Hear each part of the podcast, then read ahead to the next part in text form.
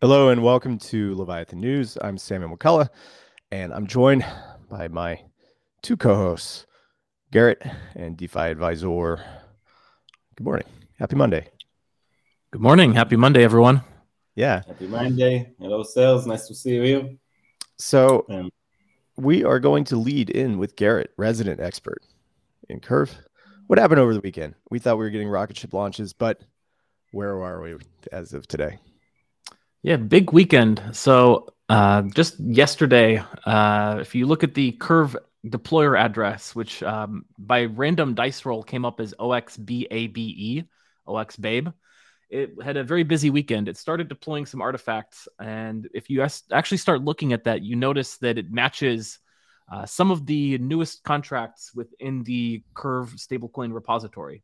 So in this case, as I was paying attention to this, uh, you can note that it was not actually the Curve stablecoin being launched. It looks at this point like it's some implementation contracts, which will be used in the Curve stablecoin factory. But this is, in fact, a necessary uh, precondition towards launching. So if you look through the entire Curve USD deployment script, you'll find that the first stage is getting some of these contracts live on chain. Uh, then the factory hooks into it. Um, the way the implementation contracts work is it's like the shell of a contract.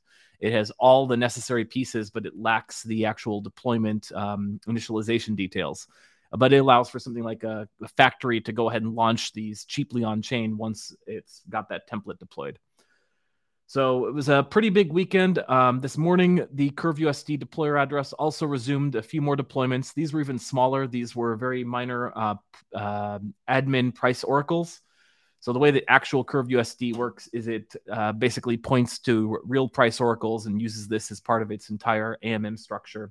In this case, the the actual price oracles that it's using are uh, still needs some testing. So these kind of dummy price oracles allow an admin to go in and set the price, which allows you to do things like say, what happens if Ethereum price crashes from five thousand dollars to a dollar overnight? How's that going to affect the overall setup?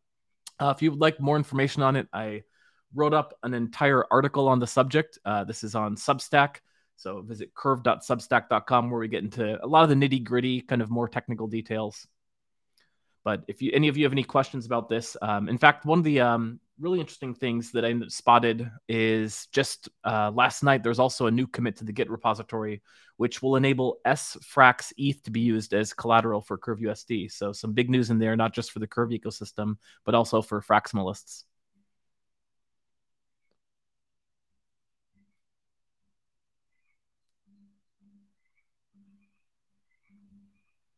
I definitely would like to uh, hear a bit of your thoughts about. I don't know if you have time for it uh, today, but for me, it's extreme. It's one of the most uh, interesting narrative of the upcoming year, in my opinions. In my opinion, I'm sorry. What happens when CRV USD launches? How does it affect uh, the other uh, stable coins? What kind of adjustments should they make, if any, in order to uh, like keep their status or improve their status? I definitely think that uh, it's going to be a game changer. And if you have anything you can or want to share about it, uh, for sure, I think uh, I'm not the only one who's going to be interested in knowing that. Yeah, we've talked about this. You and I, or actually, Garrett, you talked about this on the Flywheel podcast, which you did several months back. Uh, we we didn't know as much about Curve USD at the time, but we did talk about the the liquidity makeup uh, and the potential of a Frax uh, Curve USD base pool, which looks like it's going to be uh, coming in the future.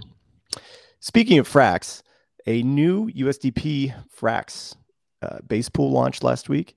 It's called Frax PP, is the name of it. And in just a few days, in under a week, the pool has gained more than $100 million worth of assets, uh, which is great, great, great, great, cool. I mean, that's that's really fast. Um, this is one of the fastest grow. Actually, checking right now, it has $82 million worth of assets.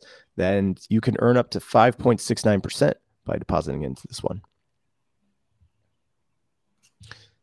Not bad. That rivals uh, what you can get if you take your money out of DeFi and put it in a bank account. So that's pretty exciting stuff.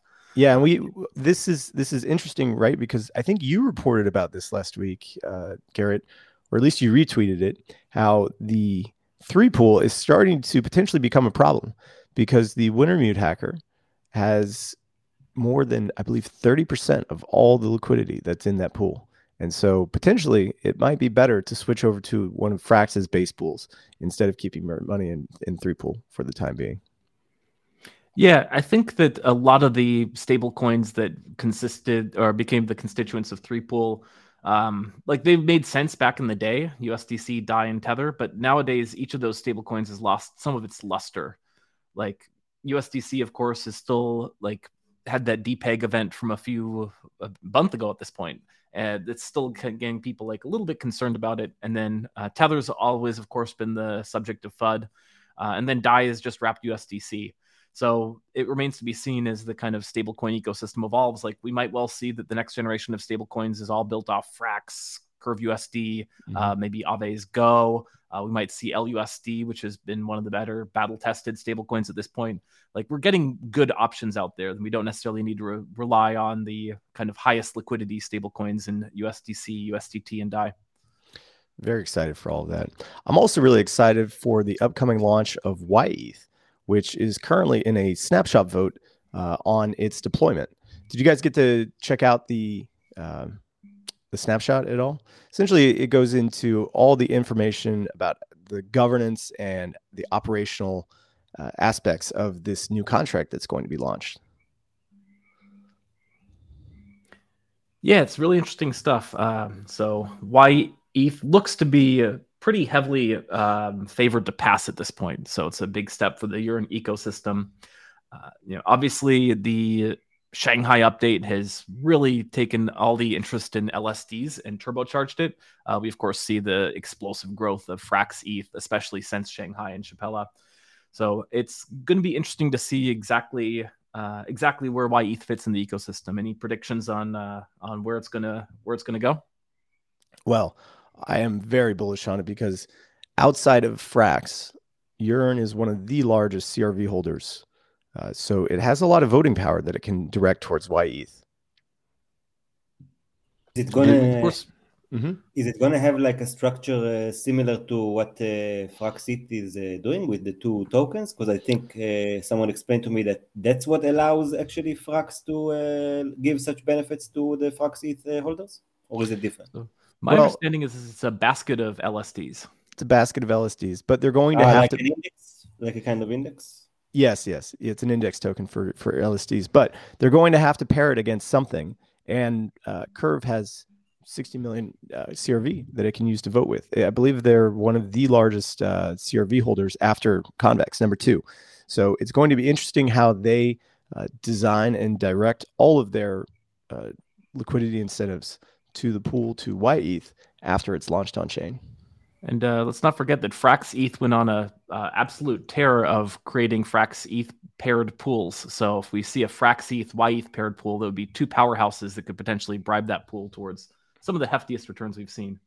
Yes, but it's always important to understand that these derivatives, at least these these index tokens, uh, they're compounding smart contract risks. So it does have its own risks.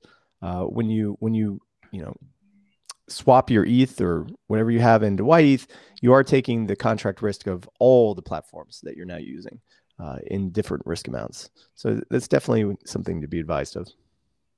Also, can I ask another uh, thing, guys? Like uh, when many times when a team uh, or project uploads a new uh, contract, and like uh, it's gonna have like in two months from now, maybe they find some kind of bug.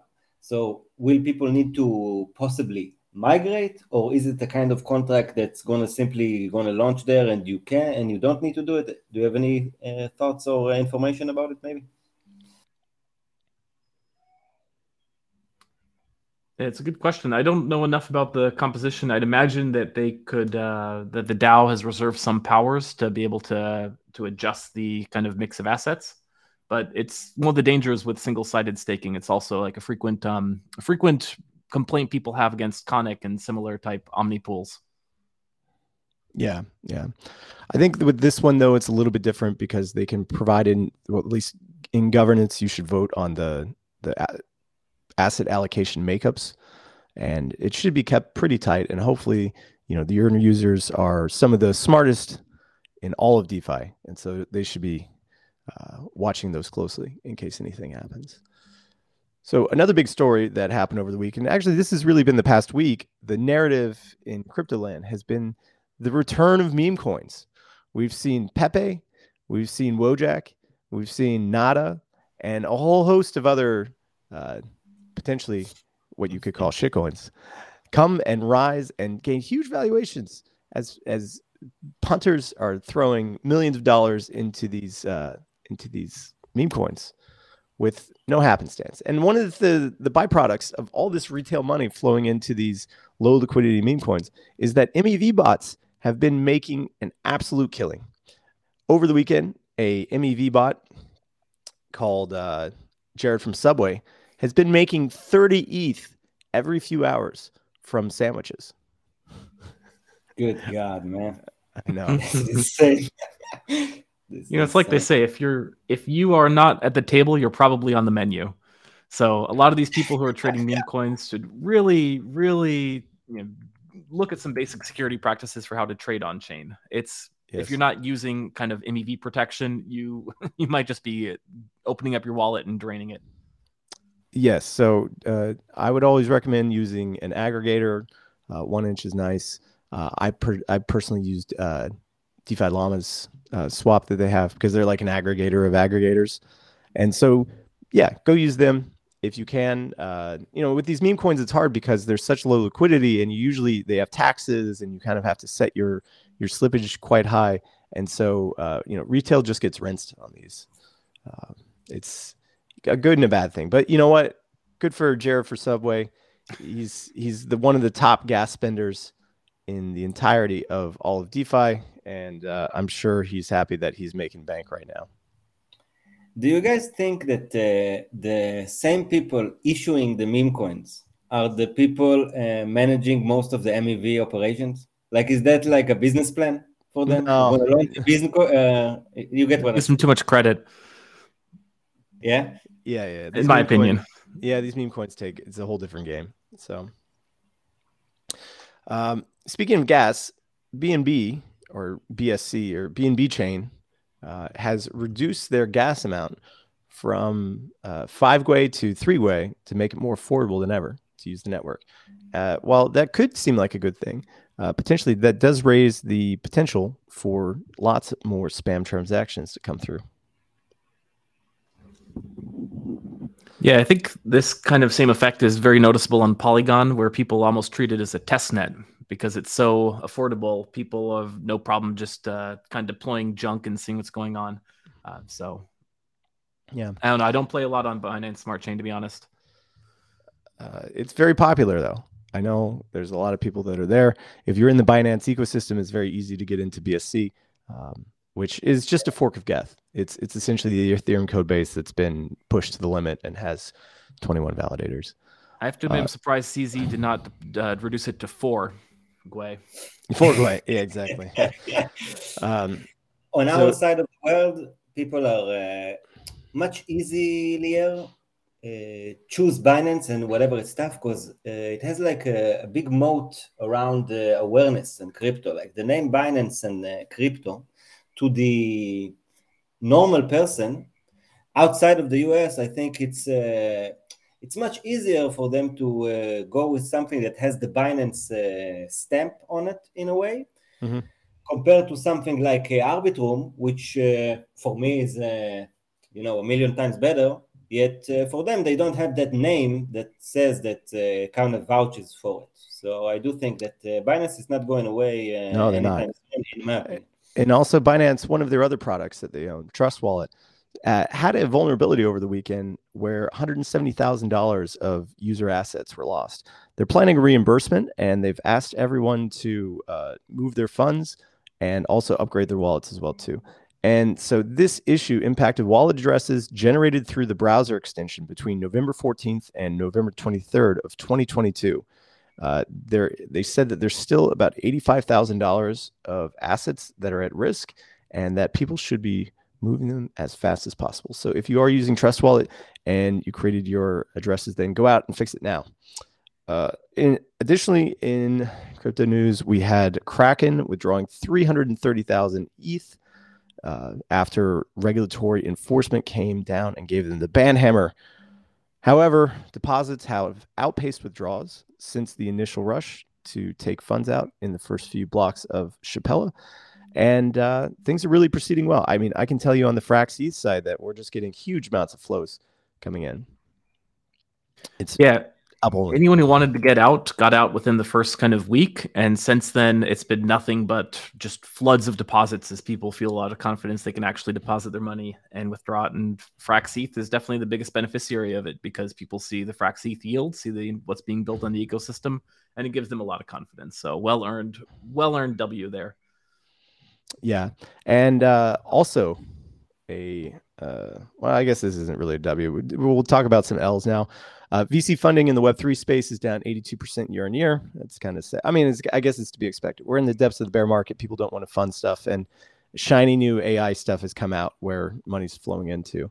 Uh, additionally, yeah, I'll count that as a win. To be honest, think, like some of the VC exactly. projects. I think it's kind of a W for us. You know what? Because so many people are uh, like DeFi natives and crypto natives are still here funding projects, seeding projects, and we have like uh, you know what? I think now we actually see smart money, not the money called smart money. We can actually now see smart money and uh, like who are the actual investors doing what? Like for example, look at what you guys are doing uh, over at Frax. Look at what's happening in on Curve. Like to me, in a way, the market is so much more exciting now than what I assume and pretty much hope for that will happen in the upcoming years that exactly like you said oh there's a new ai bot project uh, blah blah blah and uh, some vc is going to put uh, 500 uh, million dollars uh, into it. So just to round out the news for the, the today over the weekend uh, we, there's a story from the defiant which is interesting analysis saying that most defi protocols fade after they're hacked uh, I guess that's to be expected. You run out of money, people don't trust you anymore, and they get a little bit scared. Yeah, th- typically, you you'll if a team has bad code in a project, uh, sometimes they usually get hacked again. I mean, I can think of a few examples where this has happened multiple times, uh, where you know, uh, like that, like the out, like our next story between Alpha Homora and the Iron Bank, right? Where Alpha Homora was was hacked what twice uh, and and now they have this whole like legal thing between themselves and Iron Bank, um, where you know there's what like twenty million dollars worth of user funds that are uh, that have been stuck in the Iron Bank now because I, I believe the Iron Bank got, got, hacked. That's a crazy one. Um, let's see what else is coming up. So. Uh, four of Germany's largest banks are trialing deposit tokens. I'm guessing this will be similar to the French one that we talked about on Friday of last week. Um, you know, when they start making stable coins like the euro, whatever it is, uh, that nobody actually uses, uh, then I'll be a bit more excited. But if it's just like a gated token that we saw last week where everything's controlled by the bank, I mean, I'm not, I'm not too jazzed about that. Um, additionally, Chinese city officials are going to pay their government staff in CBDC. Uh, good luck to them. Um, keep your social credit scores up. Good God, man! God help us. I know. I know. Uh, yeah. Other and uh, news out of there, the um, I thought uh, this might be interesting ramifications for Mr. Do Kwon when a uh, Korean regional court ruled that in fact Luna is not a security. So uh, I believe he's still awaiting to find out where he's going to be extradited to, but he's got to hope he's going to Korea instead of the United States after that. Yeah, I think he'll be in Montenegro for a while. I mean, he was like forging documents in Montenegro, which is probably like a three to four year sentence in that, and then he'll get passed off to the, the feds or Korea. Who knows where he's going to go? Um, speaking of somebody who didn't get pulled up by the feds, can you pull up the video that Officer CIA uh, posted? He's actually one of the members, a, a quiet member of Leviathan News. He posted this over the weekend where a a video emerged. Uh, not really sure where it's from, but a uh, very smart, enterprising police officer is uh, reviewing a computer that a was confiscated from someone, and he does a very smart thing by pulling out the USB that's connected to it and pulling this up now. Uh, can you can you full screen this, Garrett? So he reaches over, pulls it out the at USB. This moment that he knew he fucked up. Exactly. so what what was shown there was essentially I'll pull this back up and uh, this this essentially has the officer pulling out the USB, but what he doesn't know is that that USB has a self-destruct mechanism on it, and just completely wipes the computer. This person was thought to be an associate of a dark market, uh, or a, a darknet market, and uh, he did the dumb thing and lost all the evidence. Yes, uh, this So was also yep. So basically, once uh, it was programmed that once the USB is uh, disconnected, all of the information is uh, to be self-destruct. Yes, Cool.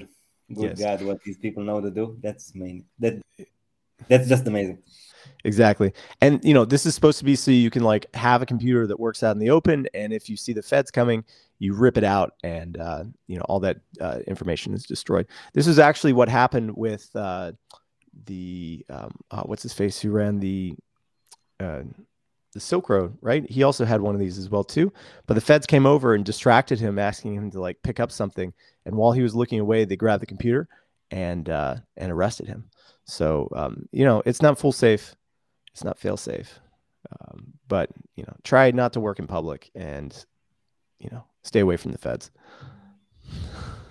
and do good stuff. Try, to good, do good stuff. Although they won't only uh, be looking for you if you uh, do bad stuff. Sometimes it seems.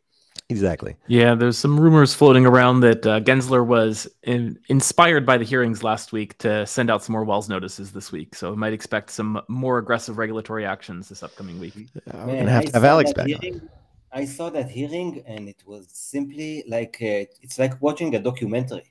Like so many people are telling him, "Come on, man, give us some kind of chance to bring this uh, new technology to be dominated by the U.S. like it still is." And I don't know, stuff seems so shady there, man.